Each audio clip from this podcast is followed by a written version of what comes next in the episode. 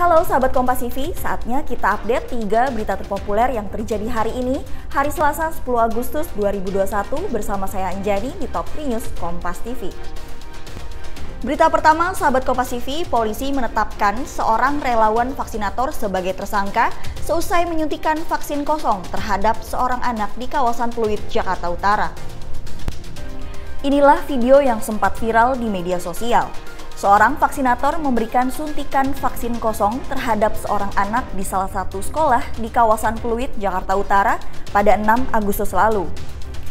Seusai dilakukan penyelidikan dan meminta keterangan sejumlah saksi, polisi akhirnya menetapkan vaksinator tersebut sebagai tersangka karena terbukti menyuntikan vaksin kosong. Polisi menyebut vaksinator tersebut merupakan seorang relawan yang mendaftar dengan tujuan kemanusiaan. Vaksinator tersebut pun mengaku tidak bermaksud apapun. Ia mengatakan telah memvaksin 599 orang di hari kejadian itu. Saya akan mengikuti segala proses yang akan saya jalani ke depannya. Saya mohon maaf. Hari itu saya vaksin 599 orang.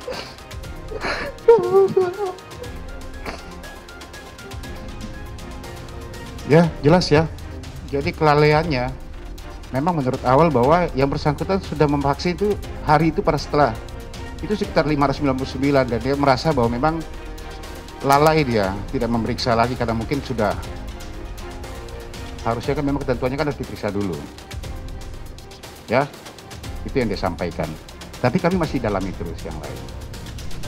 Berita kedua, sahabat Kompas TV, Polri angkat bicara terkait tidak tercantumnya Red Notice Harun Masiku di dalam website ataupun situs Interpol. Divisi Hubungan Internasional Polri menjelaskan bahwa penyidik memutuskan tidak mempublikasikan Red Notice Harun Masiku untuk kerahasiaan dan fokus terhadap proses pencarian. Red Notice Harun Masiku telah diterbitkan sejak 30 Juli lalu oleh Interpol. Namun, belakangan ini Red Notice Harun Masiku ternyata tidak tercantum di website atau situs Interpol. Sekretaris NCB Interpol Indonesia Brigjenpol Amur Chandra mengatakan tidak tercantumnya Red Notice Harun Masiku di situs Interpol memang menjadi kesepakatan penyidik. Hal tersebut dilakukan untuk menjaga kerahasiaan dan untuk percepatan proses pencarian buronan Harun Masiku. Meski Red Notice Harun Masiku tidak dipublish, namun Red Notice Harun Masiku tetap berada dalam data di setiap pintu masuk seluruh negara anggota Interpol. Jadi perlu saya jelaskan bahwa mekanisme penerbitan Red Notice untuk tersangka HM itu sudah clear, sudah selesai sebenarnya.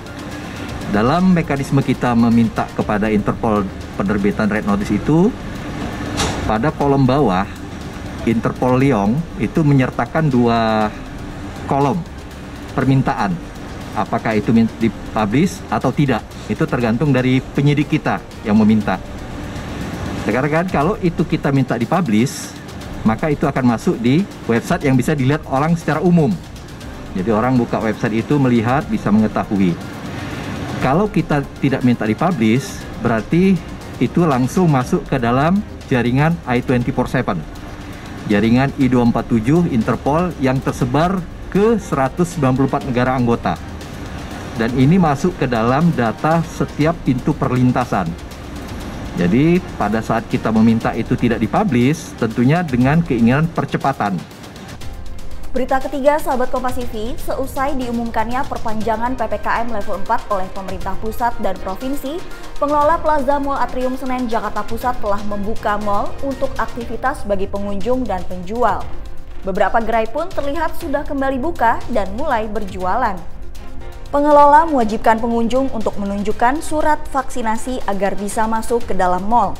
Penerapan tersebut sesuai dengan aturan Pemprov DKI Jakarta dengan kapasitas 25% dan pengunjung wajib membawa sertifikat vaksin. Nah, itu tadi 3 berita terpopuler yang terjadi hari ini, sahabat Kompas TV. Jangan lupa ya untuk terus jaga kesehatan dan selalu terapkan protokol kesehatan. Terakhir, jangan lupa juga like, comment, share, dan subscribe channel YouTube Kompas TV.